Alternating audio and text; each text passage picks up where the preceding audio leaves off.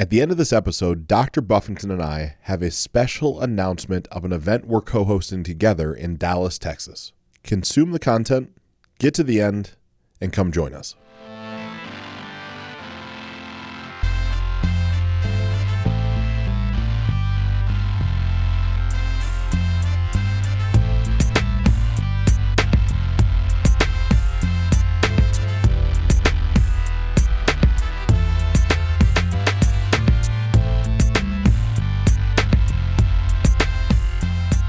This is 15 Minutes of Freedom. I'm your host, Ryan Idell, and today I have Dr. Michael Buffington live from Dallas, Texas.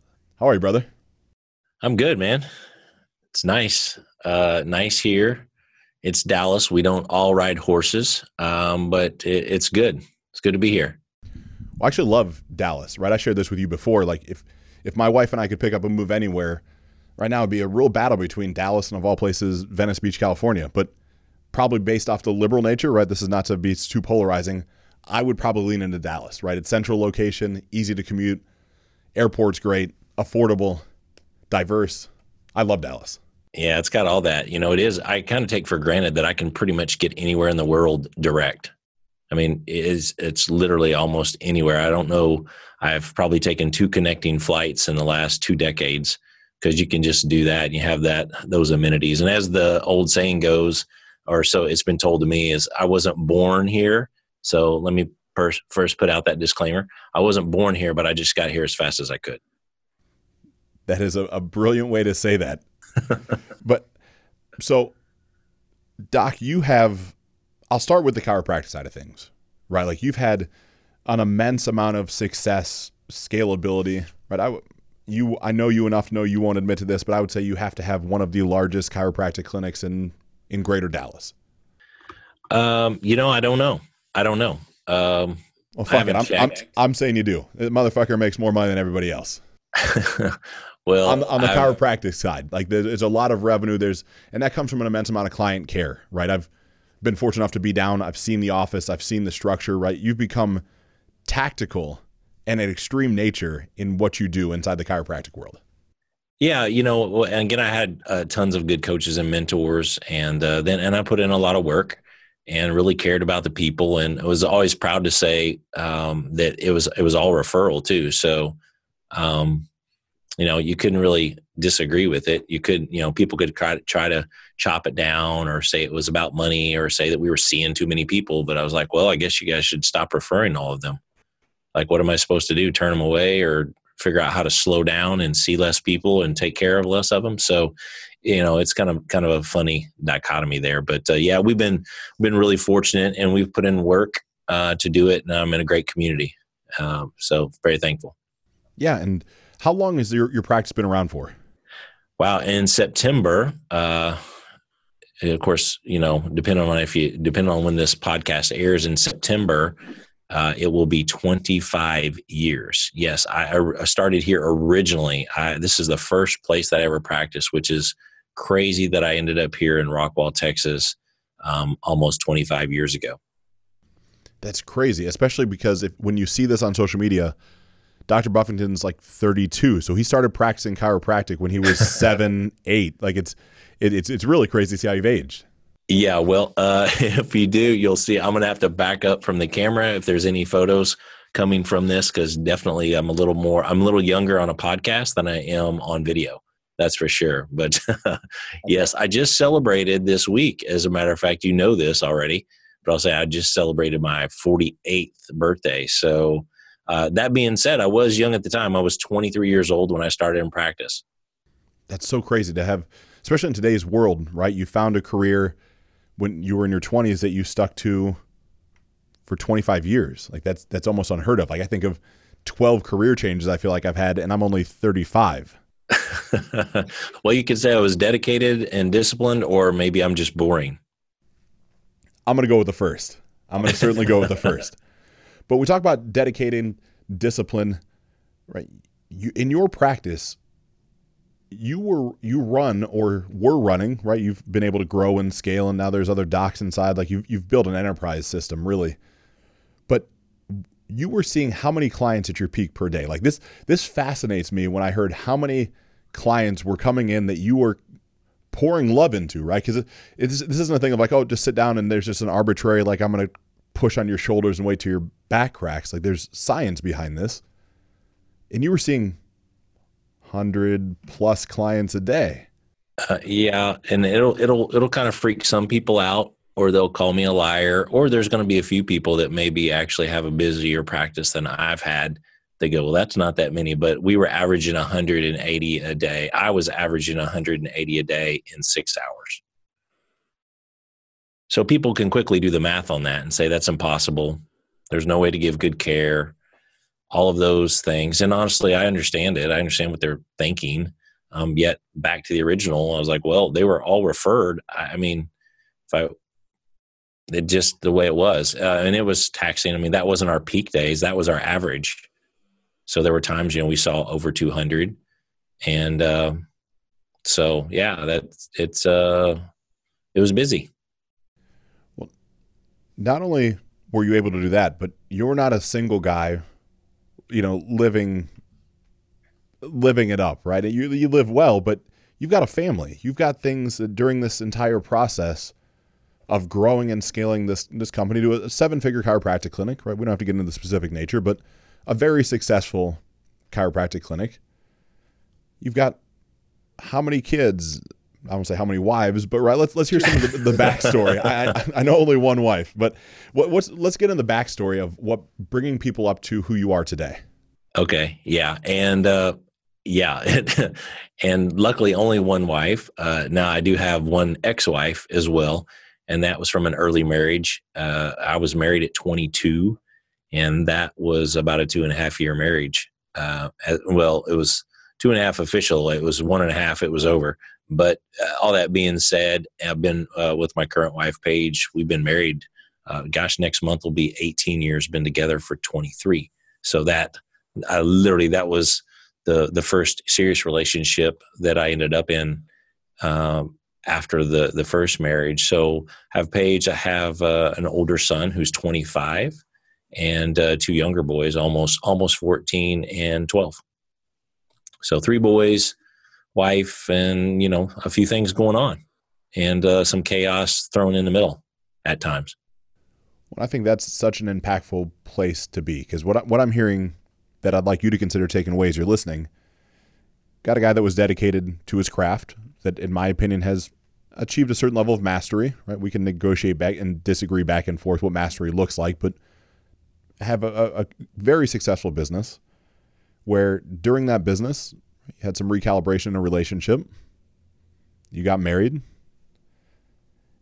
But it hasn't been a linear smooth right? It's not like i just kept my nose down. I only worked my eight hours a day. I got home. My relationships were good. I had a my first kid after four years. I had my next kid after eight years and everything was just just stair step and it's perfect. Like now we're just we're just great. Like yeah, it wasn't the Truman Show, if that's what you're getting at. Yeah, basically. Like I'd love to know the behind the scenes stuff, right? Some of the the pieces because there's this right. I think you and I would both agree. Most people see where you're at today, right? Like whatever you think of me or, or Dr. Buffington, right, Michael, whatever you want to call him. There's this perception, like they they they've at the, they're at this place, like and maybe you emulate it, maybe you want it, maybe you think it's it's the place to be, and like man, I can't just snap my fingers and get there. Well, no shit, because neither did he, neither am I. Like, there's a whole bunch of mess prior to the moment that you're hearing this right now that we both had to sift through. You know my mess, right? You, I'm sure I'm forgetting some pieces, but uh, you know the infidelity, the lies, the cheating, the failed businesses, the anabolic steroids. Like, my stuff's kind of all out there. And not that you have anything crazy like that, but there's a story behind the story. Oh, yeah. I want to know the story behind the story. Okay. Well, how long do you have? this could take a while. We can turn this into a multi-part episode. the, the, floor is yours. Uh, you know, I'll start with the cliff notes, and then you we can decide if we dig any deeper or not. But you know, I, I mean, I was dedicated, and I, um, in a roundabout way, got clear on on what I wanted to do. And once I did, I pursued that like everything. So I was able to graduate really quickly and did some accelerated stuff before chiropractic school that um, that allowed that to happen. So at 23, you know, I'm here. 23 years, four months old. I'm in my own place with trying to figure it out and uh, the rules of, of business and the game still in a young marriage that was uh, you know was definitely chaotic uh, for a lot of different reasons and uh, in that i mean it, we kind of evolved but then then i started to have a little success i mean the, the marriage unfortunately was not one of those and went through tons of hardships around that uh, and i don't know anybody whether you regardless of how the divorce happens uh, I, I, don't know there's really to me no such thing as a good divorce you know i'm committed to marriage and i believe that i was committed then but i just wasn't capable i wasn't capable um, maybe she wasn't capable. I don't know. I'll just speak about myself. And and so it, it ended up the way it ended up. And we had a you know one and a half year old involved in that, and uh, that that's challenging. Uh, that was definitely challenging on trying to be a father in a new business um, with her um, out of state um, a great deal of the time. And so it was I was a single parent part of the time, and then I was a single guy part of the time. And and either either one of those on both sides was probably not a great situation because one time I'm drowning over here in Gerber baby food, and then the other I'm drowning in vodka Red Bull. So there wasn't a whole lot of in between for me. Um, so I kind of went hard, and then you know, from that, uh, kind of got my feet under me and started to have some success in, in the quote business world, you know, in practice. And, and with that, again, that can kind of add fuel to the fire of of some of the things and some of the things that I used to to do. And while I was being a good steward and a good citizen in a lot of areas, and I think I was doing a great job in practice of taking care of people, still trying to figure the other stuff out completely. And, uh, you know, what that looked like and having season tickets to the Mavericks and spending a lot of time at the AAC and uh, down there doing, doing that um, was a ton of fun. But, uh, it was pretty chaotic at times too because of me. and you know running hard and staying up late and then coming back into the office and being on it was it was one thing i did always pride myself on is i i did not uh, on the days i was in the office because at some point and really when i got to my peak I, I was only in the office three days a week so i was seeing those people but it was just three days a week and so i would i would never drink on sunday monday tuesday because i saw patients on monday tuesday wednesday so, and I got a lot of heat over that from some of my friends uh, over the years. Like, man, how can you um, let that happen? Their common phrase is like, "Hey, don't let your Monday ruin your Sunday." And I was like, well, you know, I got a lot of lives at stake, or that's the way I approached it. I got a lot of lives at stake tomorrow. I can't be half ass. I can't show up half ass. Like you may be able to show up half ass in your practice or your job, but I can't. Um, and, and nor just the way I operate, that wasn't acceptable to me. Now, the other times I would push the limits for sure and test the limits. So that's, um, you know, that's kind of where it all started. And then you begin to get more clear on what you're after and met a good woman who put up with a lot of shit from me for a while because uh, coming out of the marriage and being uh, in a position to never be told what to do again, I kind of rebelled and took on that approach to to relationship. Like oh i'm going to do what i want when i want. So I'm, I'm, sure that was quite the shit show to be part of. Um, and she stuck around through through some of my i'll call that my adolescence and uh, what i was going through there and kind of kind of sifting through and and finding myself again really.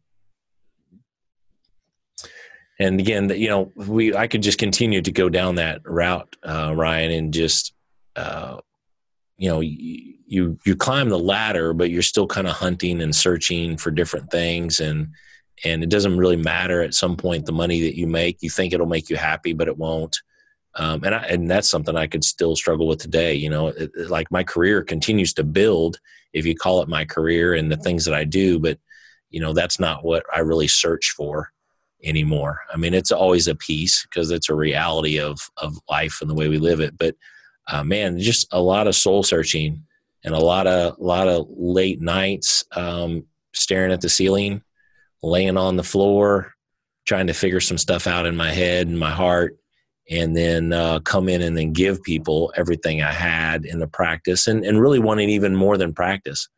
You know, I love love practice and caring for people, but that started to kind of change for me too, where I wanted to explore some other things. And, and, and, and it's crazy. I almost needed like another place to go. I felt enough level of mastery there that I could have just settled back and been super happy with everything. But it wasn't really about that. I'm not the guy. Nothing against the guy that likes to play golf four days a week, but it wasn't me. So I tried that path. I tried to drink four days a week when I wasn't at practice. I tried to golf four days a week when I wasn't in practice. I tried to do about everything for those other four days, and it just didn't work for me. That's not not who I am, um, and I quit trying to fit into everybody else's mold for that. And uh, so that's that's kind of where I. That's the really, really, really, really cliff note version. I should. I'm, i could probably tell some uh, some more compelling stories from those days. Yeah, we got into a little more the the anecdotal uh, pieces and parts, like the level of success and abundance that you were running at. Still do, but different, like you said, different value proposition, different things that are important now. Like if I recall some of the stories you've shared with me, there was a time of private jets and NASCAR pit lanes and like th- this isn't like uh, life was good, right? I was working hard. I had a family. It was like, ah, it says Thursday. Why wouldn't I get on a private jet and fly to wherever to hang out with whoever and do whatever? Like that was commonplace, right? I mean, kind of. Yeah, yeah. Um, again, super fortunate. Just the people, either through relationships of people that I took care of, um, that want to extend that to me, other other coaches and mentors, and then you know I paid attention, and you know, and I saved money, and uh, some of them were in corporate positions where those things came into play more often, and yeah, I got to sit in suites at, at in Daytona and Bristol and watch races with.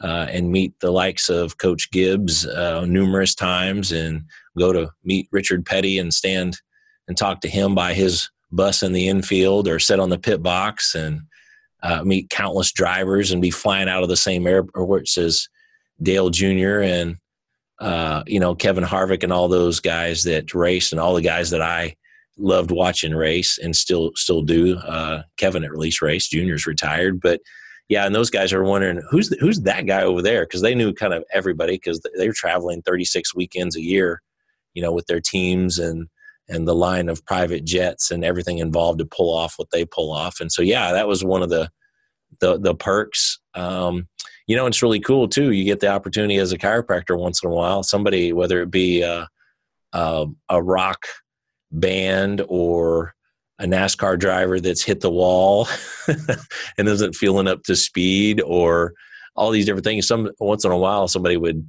would want your services, and uh, so that would be another thing you would be called for. Now, it, I don't know that that was ever, it wasn't like I was the greatest chiropractor. It was just somebody that they knew. And so I got a lot of, a lot of cool opportunities, a lot of cool opportunities around that. And, and, and I, I just, I paid attention and I was not afraid. I, I had a point there where I just thought that's the way it was supposed to be. I really believed, you know, that those are the days I thought, well, of course I can do this. I mean, why wouldn't I do this? I'm a, a farm boy from Central Missouri. I mean, we we all fly in private jets. Well, of course, of course. Uh, it, it's dawned on me to ask a question that's not in sequential order. Just popped in my head. Chiropractic care to me still has a little bit of a polarizing identity, right? There's a there's a chance that someone listening right now is like, "Oh, I've heard this so many times." Now, I believe in chiropractic care, so I have my own bias. I want to make sure I address it on the front side. I get adjusted and aligned, probably not as frequently as I, I should, right? But probably than, not. more than just like, oh, I'm in pain, so I'm going to go, right? A little more frequent care than that. But there's many people that say chiropractor just quacks, right? It doesn't work. It's not a it's not a real doctor. It's not a real practice. It's not a real anything. Anybody could do it. I, we got to talk about that. I don't think we've ever had this discussion before, ever between us. Oh, it's great. You want to bring it up now? You want to go ahead and get me fired up and piss me off? That's I perfect. do. It's intentionally. Well, you know, it's you know, there's there's doesn't seem to be a lot of middle ground with it. There's either people that um, love you and love it, or despise you, hate you, distrust it. And the craziest part for me over 25 years is I've seen a lot of it both ways and um, you know there's all there's some certain professional biases that go on but there's also um, just a lot of misinformation and the crazy you know people are different. Chiropractors are can be different. So everybody's going to look at it as far as chiropractic like it was the experience that they had. So if they've ever gone, whatever that experience is, which would be true with almost anything, right? Whatever their experience has been, that's what that profession represents. Like, oh, all attorneys are, you know, sharks, are all car salesmen are scam artists or whatever. And of course, I could immediately offend some of them listening right now. And it's not what I believe, but there's a segment of people that believe that, and it's not even founded on anything. It's just the feeling they have, a story they've heard, experience, or some. The craziest ones to me about all of it is I've even had patients that would come in the office and and doing the consultation, they would say, "Hey, just so you know, I don't even believe in what you do. now, when I was a rookie, I was like, I didn't know how to take that and respond. Now that I, have done this a few times and seen over a half a million people like under my hands and counting, I would just say, well, okay, Mary, if you don't believe in what I do, let me ask you before we continue today, why are you even here? And they're usually like, well, this is my last resort. And I would still say, well, and still, why are you even here? It's it's crazy to me, right? So so many uh, things get built up inside of someone's head. Yeah, we get some negative press out there. Um, they usually leave out a large part of the story. I mean, there's some tragic situations that occur, um, but but aren't there in everything? And and sometimes the the facts are not really displayed. So I get, you know, the biggest thing for me is that people. Uh, I mean, it is a real um, profession. They have, you know, the the degree of what we go through to get our license is incredible. It's not easy. People want to talk about risk. I'm like, well, if you want to assess risk, just let me talk to you about my malpractice insurance and show you that compared to my good medical doctor friends, the surgeons that I treat, and all of my other general practitioners that I personally know or go to dinner with. Let me compare that bill because if you think the actuaries at the insurance companies don't actually know the risk, then like they I would not be paying these low malpractice rates if I was really the high risk that some segment of the population believes I am to take care of them. And then you go down to the whole kid paradigm. Why would you ever take care of kids? And you could, I mean, I could run this game like out there in a hundred different directions. And it, it all comes down to belief system, right? It's really chiropractic is so much of a belief system like anything else. And it's really challenging to shift someone's belief system. My parents, ironically enough, grew up thinking chiropractors were quacks small town. My sister had a, a back issue. Um, actually, I, if I remember correctly, it started with her as a lifeguard. She was actually pulling somebody out of the pool in a legit situation and injured her back. She was a good athlete, good basketball player, and it changed her forever. And I remember my mom, they actually took her to a local chiropractor and he told them what he could do. And because it involved some other additional benefits beyond back pain, because of this optimum function in your nervous system could impact these other things. Once he said that, they immediately were like, okay, this is total bullshit. This guy's a quack and never went back. And it's the irony of that, of course, I've taken care of my sister for years now to to help manage that, but it really changed her life. And it was all just kind of an ignorance. And I don't mean that, I mean that in the true sense of the word. It was just an ignorance on on what we do. And it was also maybe a little bit on the chiropractor, and it could have been on me a thousand times too for just a lack of explanation and giving somebody good information to make an informed decision. So,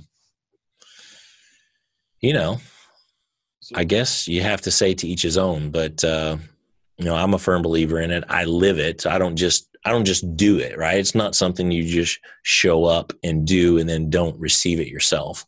Same with my kids who have had it their entire lives. You know, my wife. You know, it's it's really part of who you are, and that's true for most chiropractors. And I don't. I as a as a population, chiropractors truly care. Are there some wackos? Yes, I'm sure there are. But you know, I think that's true in anything.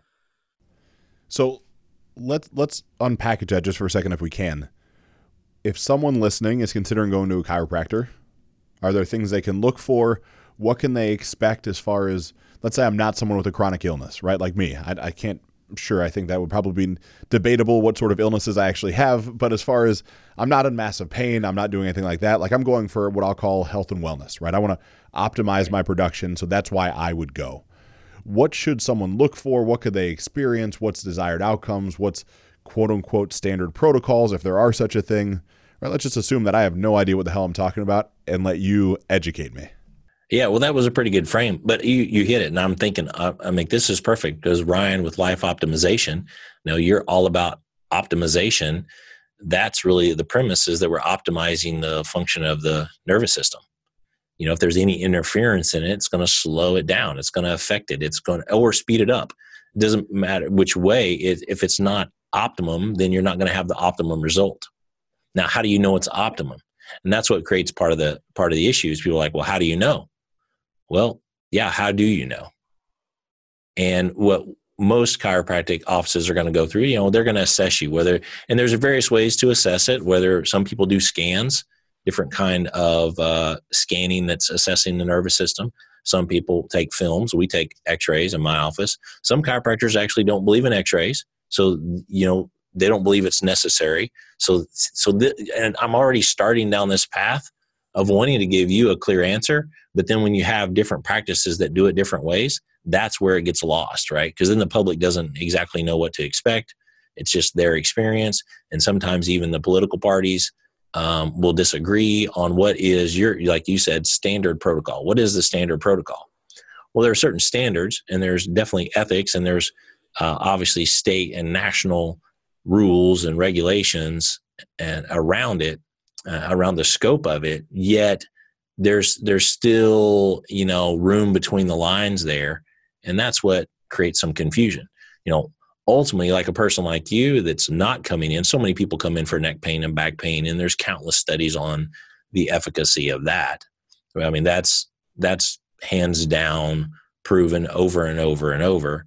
Um, and most chiropractors, here's I'll say this: what come to my mind is, you know, the profession in general, because of our training and diagnosis, it is like we know when to refer. You know, there's often this stigma that's like, oh, you don't know when it's not a chiropractic situation or it needs additional help. You know, like no, uh, if you're having a, a a prostate issue, now I don't, you know, I'm not your guy now, could chiropractic, by optimizing your nervous system, affect that function? Hmm. Yeah. I mean, and you can go into any anatomy book and read the innervations of the nerves and see that may influence it. But I can't tell you directly it will. Now, we see case after case of people responding in various areas of their life and their body, you know, where it's it's unequivocal to them like this made the difference Yet, if I can't quantify it and do a double blind, placebo controlled study, then that's not going to work for people. Um, and honestly, just knowing, but most chiropractors know when to refer, get outside consultation.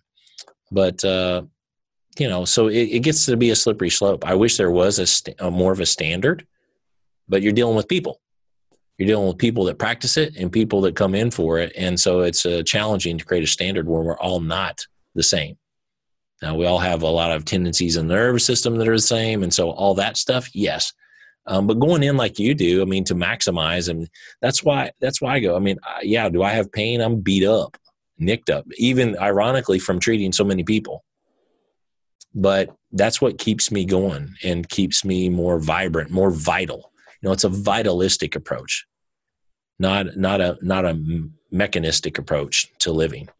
No different than hey do you just eat crap until you get sick? No. Do you wait for your teeth to hurt to brush them well no you wouldn't have many teeth you know but yet it's funny how people like well that makes total sense yet if it said hey you should get chiropractic regularly well why well i don't i don't hurt why would I need to? I, you know, I have people all the time. Oh, well, I, I never needed. I never. I haven't needed a chiropractor. Well, in my mind, that's already like, what do you mean? Everybody needs a chiropractor. But here we go. So you can see the rabbit hole that you can go down here, big time. Well, yeah, and I find it so fascinating, right? I would have even said prior to right now, you go to chiropractor because you need your back aligned. I would have never thought nervous system function, right? Like, certainly understand the spinal column and the nerves that run up and down that, but that was never like literally it's as I go, it's like, no, I'm I'm getting my my spine aligned because it feels better, right? My hips are tilted because the way I drive in the car and you know, the left like I just I don't want any of that stuff to happen. But it's not structural imbalances. It can be, but it's also nervous system function and optimization. Right. Right. Do you want to, you know, do you want to just keep getting new apps for the phone or do you want to upgrade the operating system? Mm-hmm. I mean, come on. That's it's literally like that. I said to a patient the other day, it was pretty is kind of crazy. At least these the kids that I treat as you know the younger kids, and they all get it. It's like you know sometimes when your phone, you, you just for whatever reason, all of a sudden it just won't respond, or the app won't open, or whatever. What does everybody do? typically right one of the first things you're going to do if you can't if it doesn't clear up is you're going to like reboot it you're going to you know reset the phone or turn it off turn it back on and for us we're trying to essentially reboot your nervous system i mean it may be running but is it running at 70% like your phone at times it, you know what do we need to do to get you more back online and by the time that you know that you only know that many times right if you're symptomatic so we want to be ahead of that. Just like, again, I think you could bring that, especially in your world, what you do and what you've done in life you've lived is nutrition, um, fitness, um, the way you study, and I mean, all the brain function, health, biohacking things that you're into and that you do. I mean, it's in close correlation because if you want to maximize all of those, how could you leave that out? I don't think there's a better way to say it. You know, based based off that, like it's it reframes something that I already do, and I'm it reinstills in me oddly enough that I need to set a more regular appointment than oh I'm thinking about it I should go in. Right? Just schedule yeah, talk, talk about going you know date nights or going on a date with your wife regularly and notes to your significant other your kids and all those things. Like what to me it's it's just that obvious. Now, I get it that it's not that obvious. And if you think about it for Western medicine, and some of my close friends are, are medical doctors, but still, most of Western medicine is still symptom based. It's, it's like, okay, you get sick, then you go get something. You, you know, it's always more reactionary and addressing it. So that's why the paradigm is so hard, you know, hard for some people to grasp. They're like, well, and even the way I grew up, right? It, well, we hear this: if it's not broke, don't fix it um, you know, if you're not bleeding, you're fine. It, it's like it's all these things, all these stories get instilled in us that don't really lead us to be proactive in that area. And then there's a little bit of that, like, hey, these I don't even know what this is. You know? Well, certainly, but if I go in for surgery, I don't know what the hell's going on either, right? I'm isn't I'm that just, crazy? Yeah, I have no idea what they're doing. I just trust the fact I'm going in, I come out, I'm stitched up, I'm probably going to heal and be okay. Yeah, and you signed the waivers too, bro. that, that, that is a true statement. so I appreciate sharing the knowledge on on the chiropractic world, right? A little backstory on your life, but now I feel like it's only fitting to get into our personal backstory, right? But I guess I should segue in before I take you as you're listening down this route.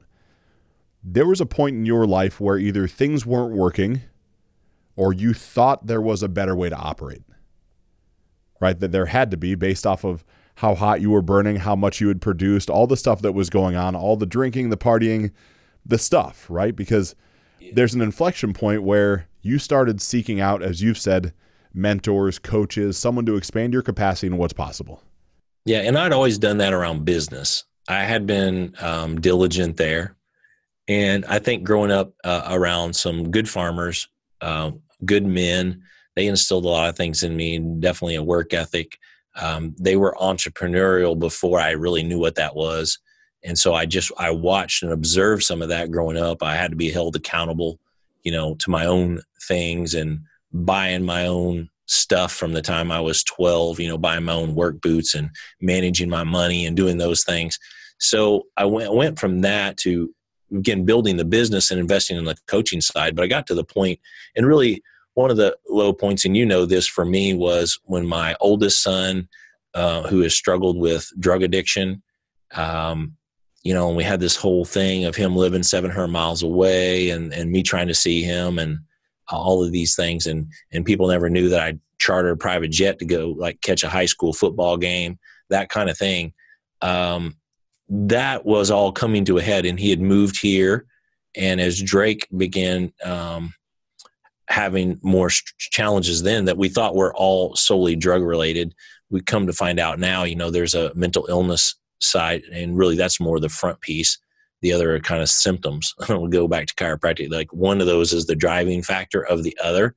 But in any case, when that was going on and I'd lost some money, I'd lost some friendships, I'd lost all of this stuff. And here I was. So I had all that everybody thought was great on the outside, and I could still pull it together in the office, come and see a ton of people, could still make uh, plenty of money, could still do all those things. Two little boys and Drake, but you know my marriage was was actually by most standards very good, but it was it was on the edge, and I just didn't know it.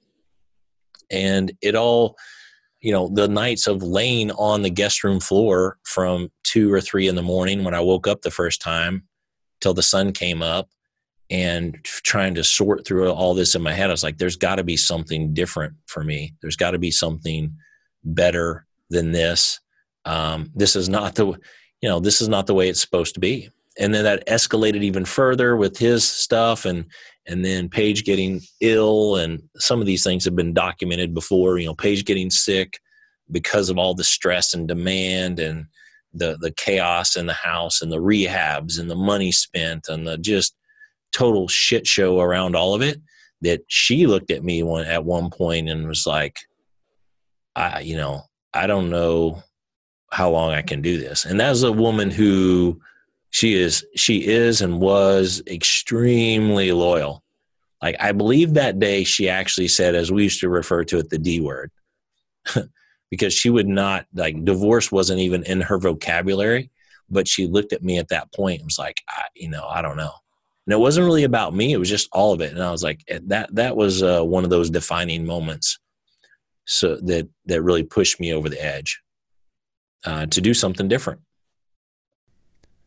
And through seeking things out right we're both partial products of the same environment.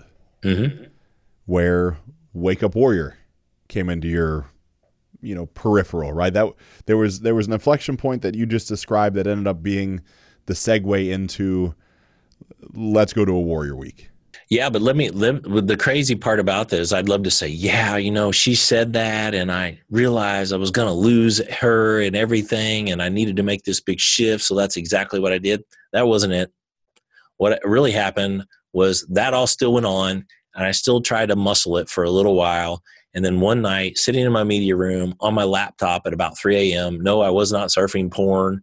I wasn't doing all the other things. It may have been, I don't, maybe is a better option. I don't know. But what I was doing at the time was, guess what? Looking for more business shit to do. I was looking for clarity around money and business of all things.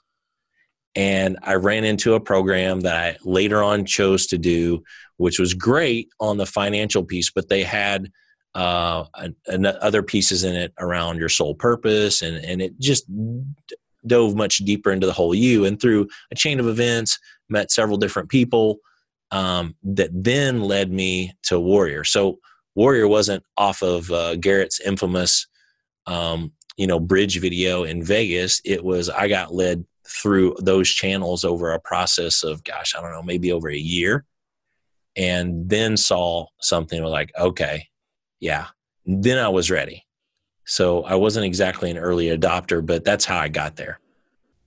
Well, I love that story specifically because of you saying you were sitting in your media room at three o'clock in the morning trying to solve more business shit. It is my the belief. One area that actually worked. Yeah, it's it's my belief that the majority of the clients that come to me personally come because I want to produce more. I, I, I want to make more money. I want to have more abundance. I want to have more success. I want more stuff. I love that. Bring it on. Like, what do you want to produce? Let's let's go get it together. But what we find, or what I found, is there's always a, a cycle that they run where it's not even a build and burn. It doesn't have to be that extreme. It's just like you feel on cloud nine because you reach the next stair step and things feel better and you have a different perspective. But then after six weeks, six months, six days, six hours, you're bored again because there's not the next you're like you've already seen that stair. Now you got to find the next stair. Well, the problem isn't the damn staircase. The problem's the guy walking on the staircase. there's endless stairs. Like and so it's it's very interesting to hear that what you were searching for that led you into warrior which is ultimately where you and i met right yeah and i see it true i know you see it when you know the people that i coach whether it's inside the profession or or outside it's the same thing again what they usually want to come in for and think they need and i'm like look i'm not here to help you build a million dollar practice and burn your marriage down or drink yourself iron the irony of uh you know, being in a healthcare profession. And by the way, I'm not against drinking. Um, I I still drink on occasion. I don't drink a lot, but at one point I drank ton. But so there's no judgment coming from that. But it, it, there's the incongruencies that show up, uh, and and that's like you said is back to the man or the woman that's actually walking on the stairs. And that's that's where my challenge was. So guess what I was going to do? I was going to play to my strengths, which in a lot of situations is great. But in this one, all I'm going to do is, you know, I love this. It was one of my favorite quotes, um, and I don't know who to give the credit to, but it was any strength overutilized becomes a weakness. Yeah. Wow. Look and at I that. Was, and I and I pushed, I was pushing it to the nth degree to where it was actually becoming the problem for me. Like work was my sedation. I was good at it. Yeah. I mean, we still chat back and forth enough to know that I'll say that I still struggle with that consistently, right? Like I love what I do. I love showing up. I love the podcast and the clients and the stuff. And prior to hopping on this interview that you're listening to now, we sat across from each other and he said, I'm worried about you either running too hot, burning it all down. I don't forget the exact vernacular you use, but something along the lines of slow the fuck down. Like I'm worried about you going too fast. Yeah, because I thought I went hard until I met you.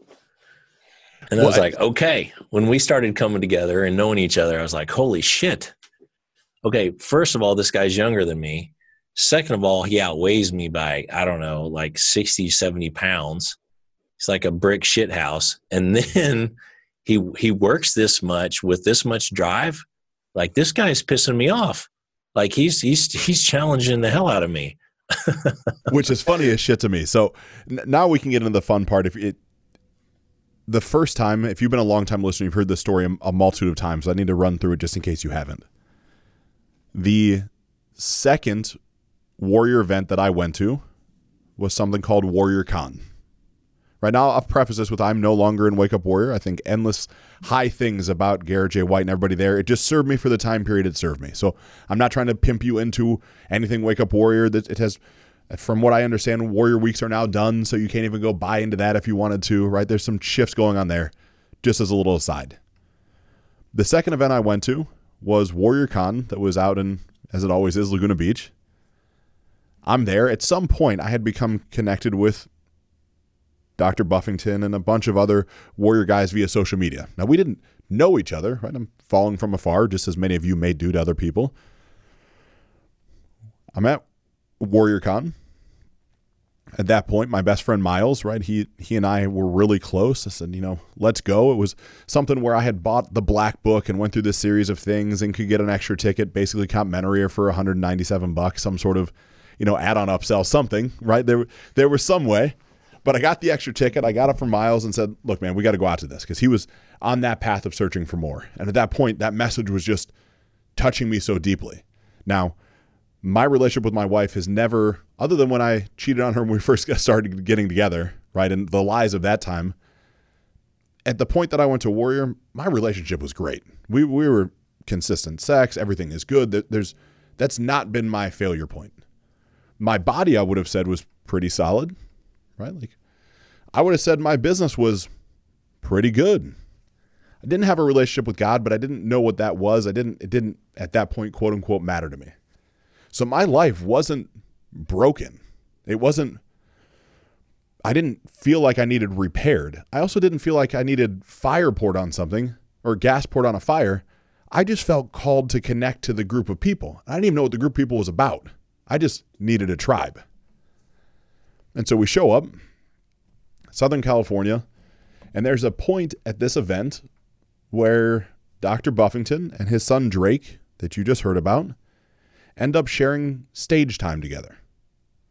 An incredibly impactful, moving moment from my standpoint, where there there's this backstory, there's the frustration, there's some tears, there's this bonding, there's I, I can't explain what it is to see th- at that point 250 or 300 men in a room with you and your son on stage, and it's just it's raw. There's there's all the pieces and parts. And can you paraphrase that? I know you can't go back and recreate that moment, but I would do it on. It would be very unjust for me to try to explain what you walked people through in that moment. Well, there's some really good video on it. it's not out there in the public, but I have it. Um, you know, it was I, I delivered that ta- a talk actually around the body component, and because of being a chiropractor, I was one of four people that delivered a talk on the body.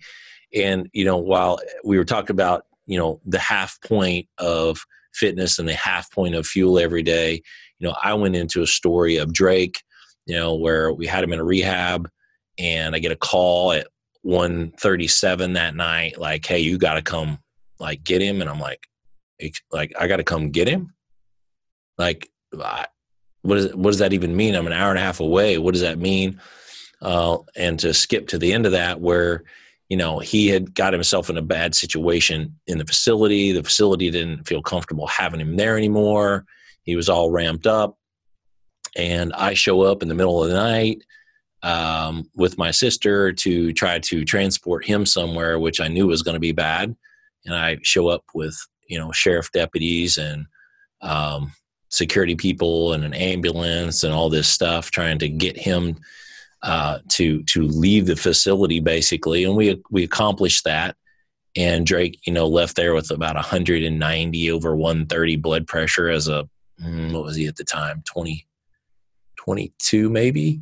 I can't even remember his age transport him to a facility. And then so we this you know carried on through the night and into the next day and involved hospital security and local PD and at one point a plainclothes judge and just if you can imagine chaos in an ER just just go ahead and let your mind run wild because I can't walk you through it right now but in that my whole talk was about you know you think you're just showing up to get a workout in. You think you're just drinking, you know, your green smoothie or taking your nutritional supplements and eating cleaner to be healthy. You think you're going to your chiropractor and getting adjustment just so you feel a little bit better um, and you need your neck or your back cracked. Yeah, I love that. Um, and what you're really doing is you're preparing yourself. And in my view, I was preparing myself for the ability to be up for uh, 36 hours straight dealing with a crazy amount of emotional things going on for me because of him, stuff going on for him, then dealing with legalities, then dealing with healthcare and that environment and regulations and requirements and facilities and finances and like life to me life and death stuff like so don't give me your shit about wanting to eat better and train. Like for me, that's when the body and the weaponization of my body mattered more to be able to grind it out when it really mattered to someone. And so when we came on stage that day, and I always appreciate Garrett doing that, Drake was in the back of the room helping out. He was in a much better spot. That had been months earlier, and he was doing really, really well and they allowed him actually ask him to come and assist and help out and so he was in the back of the room i got to deliver that went into that story you know a lot with his permission i didn't ask for his permission today but i've asked him for permission so many times like look we we don't profess the truth without just like laying it out there. Um, i'm not running from it. He's not running from it. So it's just part of our family. And uh, then Garrett calling him up and getting to share that time on the stage for because he was on a good run then, and he's had some challenges since. Uh, overall, still more good runs, and and that's that's what that was about that day, and uh, you know, getting to see some of the the, the pain for me and and a lot of the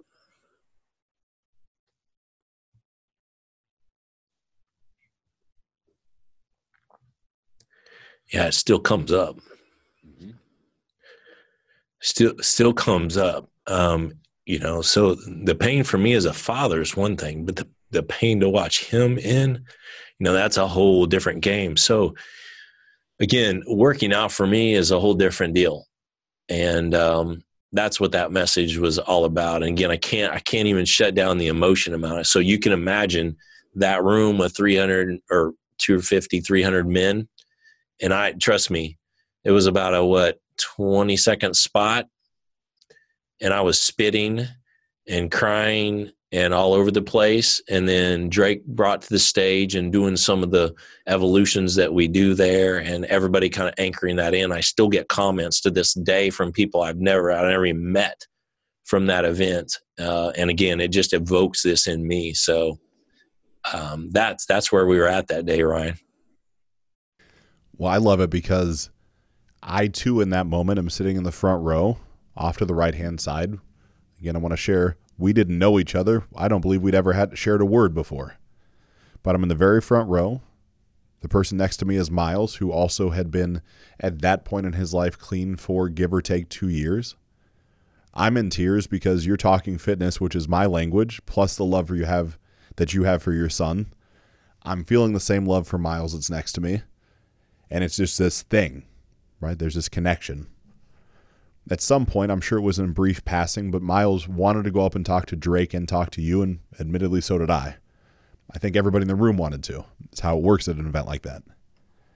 We said hi, probably exchanged pleasantries, but there was nothing more than a fleeting moment, right? It's Miles shared some of his stuff. There was a little bounce back and forth, and that was that. Fast forward, that would have been no November. It would have been November. It was right around Thanksgiving when that was. Correct. Fast forward into March. March 3rd, I get the infamous text message that my best friend has died, Miles. Right? And now I'm going to I'm going to lose my shit. So on the backside of that, there's this rush of emotion. And fortunately at that point from you know being a large stature guy, connecting with people inside that warrior what I'll call brotherhood, I was overcome with messages, right? As I'd shared some of this on social media and I, I couldn't say if who message and what would the messages were. It's not that relevant. But that then segues into, as I would refer to him, Coach Sam, but now more Sam Falsafi inside of Wake Up Warrior, reaching out and literally, I think, just sharing condolences, right? Because we all, you know, when there's only 300 people in a room, you end up knowing everybody. And that turns into me going to Warrior Week, right? I've shared that story that he says, look, Miles died. It's a gift. You can't see it yet. I'm going to actually contribute some to your tuition to have you show up here because just look at it as a gift from Miles. And it's just, I just know I'm supposed to do this. Well, in my household, I don't get to make any decisions above a certain dollar amount without running them by my wife. So I said, I'm honored. I'm flattered. I don't know what to say because I don't know that, like, Sam is such a, a strong personality that I never had seen him in this loving, caring frame. It just, I hadn't been exposed to him in that capacity. Hang up with him, check with the wife. I'm sobbing. She's sobbing. She's like, go. Great. Well, I don't know what going to Warrior Week means. I just know I just committed and paid some money for it. I have some ideas because at this point I do have a plethora of friends that have been through Warrior Week experiences. It's almost a little bit like Fight Club. One of the rules of Warrior Week is you don't really talk about what goes on at Warrior Week. well, I might have a way with words, as you can imagine by now, and I got to know quite a few of the pieces and parts. I should, certainly didn't know all of them. What I could not have imagined is the man that was my coach for Warrior Week during this really divine orchestration, because I don't believe prior to you doing what you did, Warrior Weeks weren't really ran by other people, right? Like, Correct. you you you if you want if I wanted to go to Warrior Week, we'll say a year and two years ago, it would have been someone that was internal, like a, a, a coach inside of the Warrior organization. There was one or two people that might have been qualified at that point. Yes. But yet here is Dr. Buffington being given I'll call it the keys to the castle, or you know, maybe better better stated, just the whip, so he could lash us with it, which ended up being his, his tongue, not physically lashing us, right? But he's got this this way about him, and it's this really crazy thing that that ends up happening. There's a, a lead up into the event. We get there, and I distinctly remember. I mean, it's clear as day.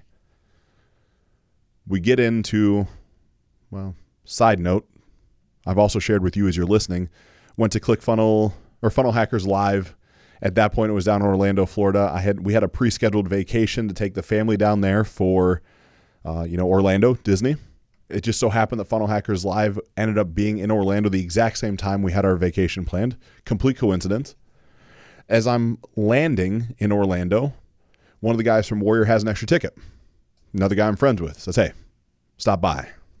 Ah, shit. Okay, sure, I'd love to stop by as the man that you are listening to right now, Michael Buffington, Dr. Buffington, happens to be in the front row right next to me as 30 seconds prior, he's screaming at all of us in the lead up because we're all fucking stuff up, right? That's what has to happen. right? It's completely deserved. It's, it's what we signed up for. And then we're sitting next to each other, chatting back and forth. And like, I don't know how to act. I don't know if I should say certain things. Like, do I call him coach? Is it doctor? Is it whatever?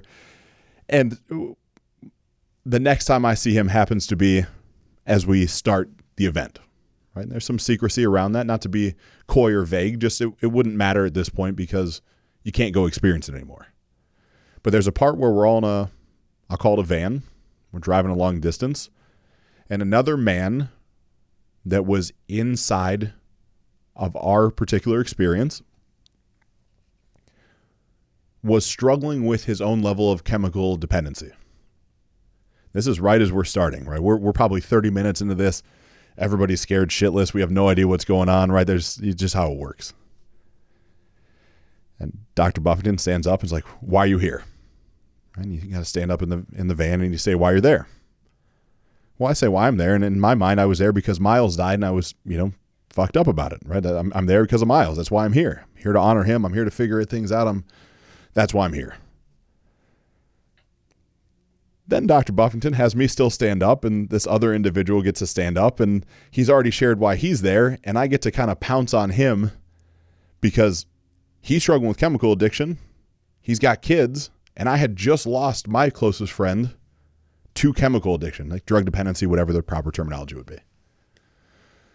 It's just one of those moments in time that's like seared. Like I can still smell the way that automobile smelled. I can see the vein popping up on the left side of your forehead as you're like, coaching us. I'll, I'll, say coaching us in the van. Right, there's some things that go on, and I'm I'm painting this story because fast forward, we graduate Warrior Week, these things happen. You know, I made it through. Obviously, very impactful thing. It's something I couldn't be more happy to be a part of. And Dr. Buffington and I become friends. Right, As I see the pace that he runs at, I see the fury that he has, I see the passion, the conviction, the fire there's a kindred spirit to me a little bit based off of losing Miles and some of the stuff you had in your life with Drake. And there's just this phenomenal alignment, right? And that's, we're going all the way back, gosh, to late April, right? April, almost a year today, close today, right? April 21st, 22nd, we ended up making it home. And it's crazy. We, we leave, this is all in Laguna Beach. So we leave Orange County and I'm on a U.S. air flight, right? Because Columbus has no direct flights from anywhere, so I don't have the luxury this guy has. And I'm I'm a back of the plane type of guy, and I'm I'm sitting back there, and I'm looking, I look up, and this fucking guy is in front of me, uh, first class, right? He flies all the time. I'm it's not a it's not a money thing. It's just he's there in first class. I'm I'm texting him like, okay, can I? Are we are we equals now? Like, can I say hello? Can we end up chatting in the airport? And it was just the segue into this what I would call incredible friendship. One of the guys closest to me, someone I'm incredibly honored to get to call a friend and and to learn from, admittedly. And as I have went down my coaching practice route, and it has grown and it is whatever it is right now. Last year, late last year, I was offered the opportunity to come to an event for you because the parts that we're skipping over are you've been a coach, mentor, all these things for years and years and years. This isn't like I'm, I'm the young pup on the block with, you know, I'll call it 18 months or whatever I got under my belt, you know, certainly really diligently focusing on it for the past year. And you've got a run rate of helping and mentoring people, right? And so you say, "Hey, man, can what do you think about maybe coming down and helping out?" Or I don't even know how we got. I think I probably volunteered. I think I said, "Look, I really want to come and help out. I really like. I'll fly down. I don't care what it is. I want to help out." Yeah, I think that's about how it went um, for sure. But but I also knew because of the way that you do run and the kind of event that I was putting on, like you were a perfect fit because you know I had been working with you the entire way through Warrior Week 47 and seeing what you'd done there, how you showed up there. I also knew what I was uh, going to pull off in this event for for these um, doctors and how that was going to go down and how so it was it was a very easy uh, decision for me. I was I was flattered that you're willing to come because you would just lend to to the entire event for what you bring and just your presence and uh, who you are.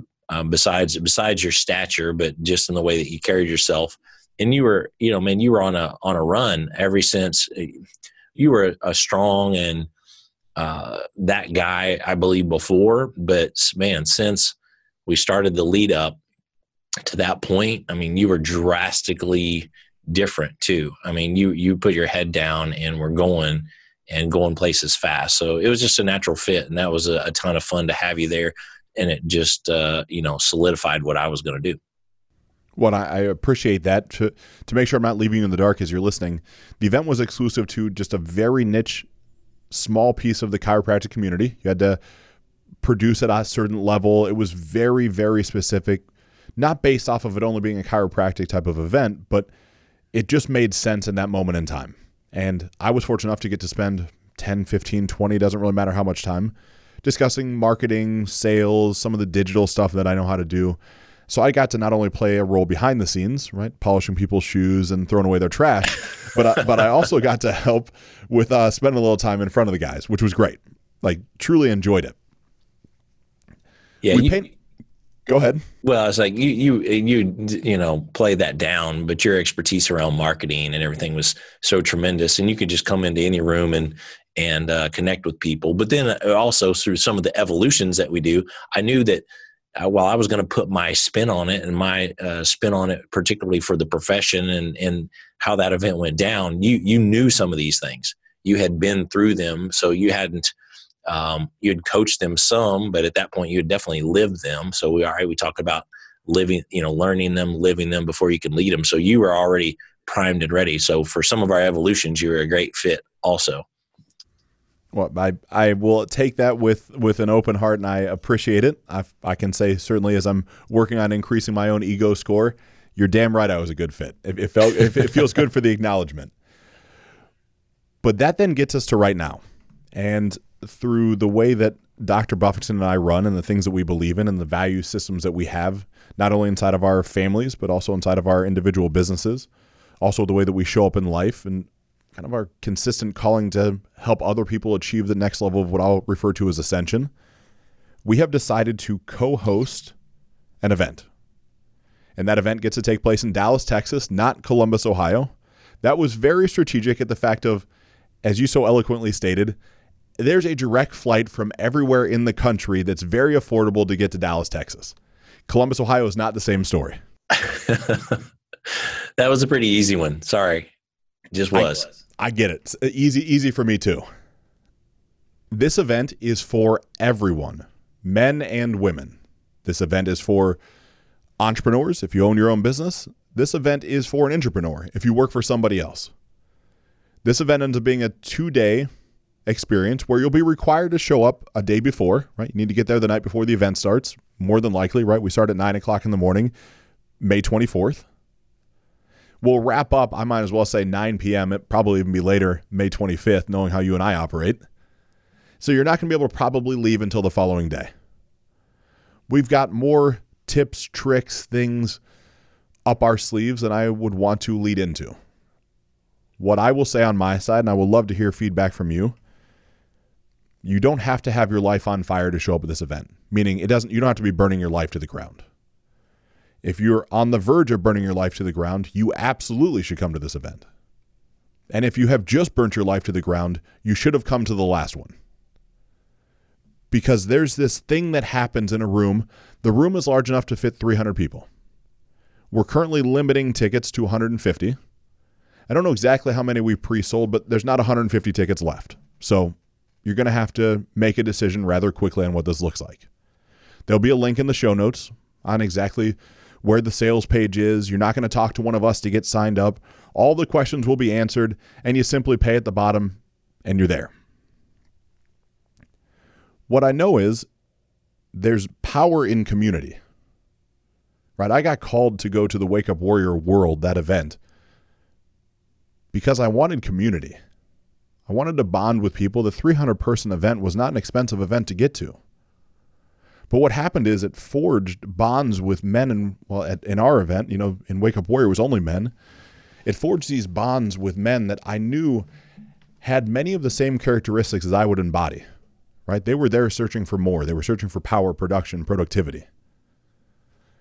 Those bonds I still have in my life right now.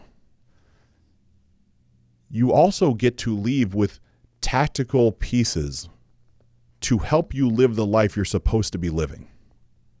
Because I know if you're listening to this show, there's something greater that you want to do. You're not listening to this because of my great storytelling. I do have some phenomenal fucking guests on the show. I mean, you know, I got, I got this guy. You don't even want to know how much money I had to pay him to be on here for an hour. But you're not listening to it because of that. You want something greater, right? This is not a massive investment. You know, it's under 500 bucks to get there you'll leave with more than $500 worth of stuff just for showing up. This isn't like a thing of like, we're not going to retire off of selling 150 tickets to you for this event. What we will do is change 150 people's lives with no doubt. So much so, I'll say it on my side. You get pissed at me for this, but I'm going to say it anyways. If you come to the event and the event ends, you've went through everything and you received no value, zero value. I personally will pull out cash and give you back your money for your ticket. I'll even pay for your hotel room. Oh, I'm all over that. You don't even have to ask me. If you think I'm going to push back on that, I'm like, oh, hell yeah.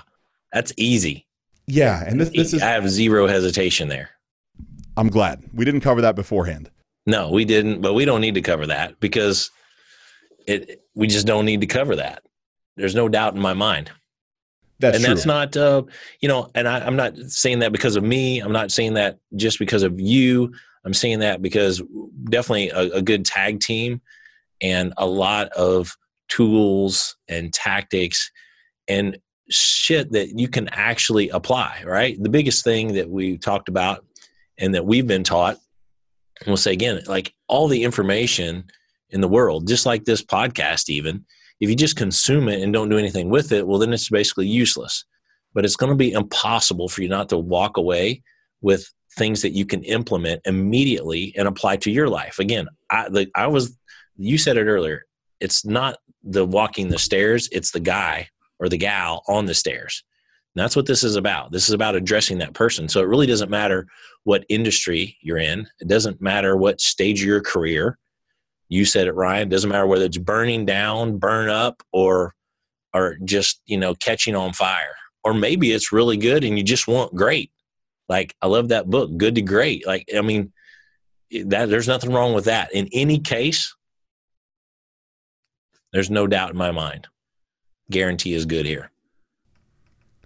Well as you lean into that part of the conversation this is not a regurgitated wake up warrior event if you have went to a Wake Up Warrior event before and you're considering coming but saying, oh, it's going to be the same thing, it's 100% not. We will cover biohacking. We will cover advanced marketing. We will cover systems and processes. We'll certainly cover how to live a life on purpose, right? With then leads to passion, power, and production, right? There's things that we know to do from our own lives that are things that are unique to both you and I. It's not a thing of, oh, well, I went to this thing, so I don't need to come. That's not what this event is. It's not a watered down rebranding, repurposed. I feel compelled to share that because we both have went through Wake Up Warrior, but Wake Up Warrior does not define any part of the coaching practice that I currently have, right? It's it's another tool as I refer to it that's in my toolbox that when I need to pull out a piece or part, I do it and I give great great respect and admiration for what he created. But out of the total width of knowledge that you and I have about the various areas of life, that's such an insignificant sliver of the total amount that we pour into somebody. It's just a piece of the equation. Agreed, hundred percent. And so we would be honored to have you in attendance.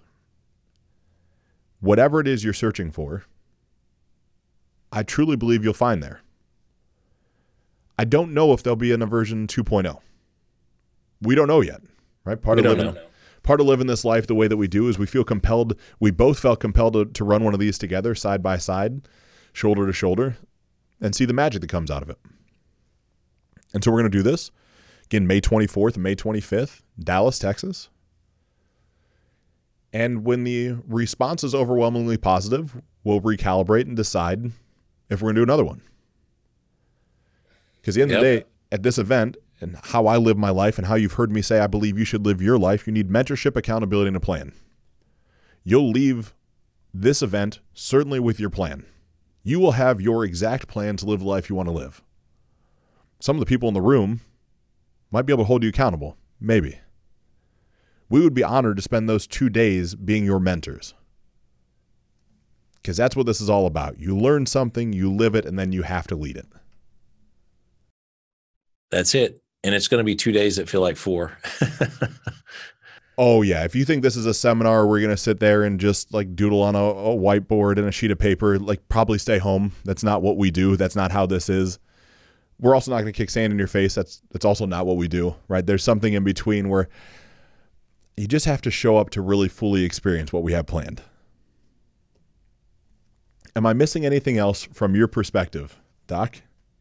No, I mean, uh, it's been great to be on here on the show with you today and just appreciate you as a person and everything you're doing. And uh, man, I can't be more excited, you know. And I, I really, looking back, I don't even know how this came up in a conversation. I'm sure with us both sometimes we have those great things coming out of meditation or out of a workout or whatever it is whenever the lightning bolt hits how this actually came to fruition i don't even actually remember that piece but i'm okay with that um, i'm i'm excited we're here excited uh, to to make that difference. And just now looking forward i think you covered everything.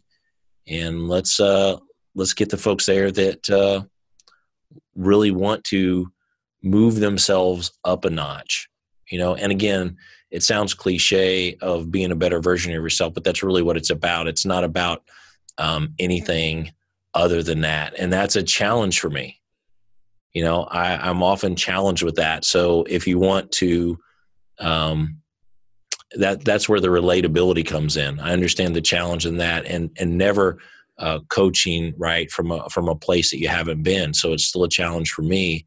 And that's why i'm passionate about coaching everybody, uh, whether it be the other doctors that I coach or other people in business, to just be be them and run their business, run their life the way they want, and and create that environment where they can sort that out and become super clear on what that looks like, and and have the action steps to make it occur. I love that, and I feel both of our wives might be mildly frustrated if we don't bring up. They will both also be there. They'll be Though they will play a role in this as well if you've fallen in love with my wife and what she has to offer, or you know Dr. Buffington's wife Paige. They'll also be in attendance and playing a role. Yeah, Paige, uh, she's she's uh, maybe less known and quieter, especially when it comes to social media. But that won't be the case uh, when she hits this stage because uh, she has plenty of things, and I'm sure she'll add to some of these stories, some of these experiences and uh, for some of the men, and definitely for some of the ladies, they will get a lot out of it because she is definitely the CEO of our house and runs the hard shit uh, and deals with me and does it like a total badass. So I can't wait to see what what she brings to to the conversation and equation. And really, it not only helps, you know, it can help the women in a lot of sense, but it helps the men to to to see that also. And that's the cool part about having Lindsay and Paige involved in, in that capacity. Um, and really shows that, uh, hey, we're actually doing what we say we're going to do. And we actually live the way we say we're going to, we live. And uh, there's a lot, lot to be said for that and a lot we want to share from that. I can't think of a better way to say thank you for being on the show, being a guest, right? That's such a perfect segue into the fact it's 5:40 Eastern Standard Time on a Friday and I have to be home by seven. So if everything else is going to go on the way it needs to go on, this, this is this is our show today. Yeah, man, you better wrap it up because, like we started the show, like everybody else says, oh, you should work less and and all that, and and that can be true, and you can do that. But here we are on Friday. We're not a happy hour. We're doing this, and I would but, have it no other way. This has been a, a, happy hour plus. So, Absolutely. Uh, thank you for that. Yep. Thanks again, Doc. Look forward to seeing you here in just six or seven short weeks. Yeah. All right, brother. I cannot wait. I will see you there.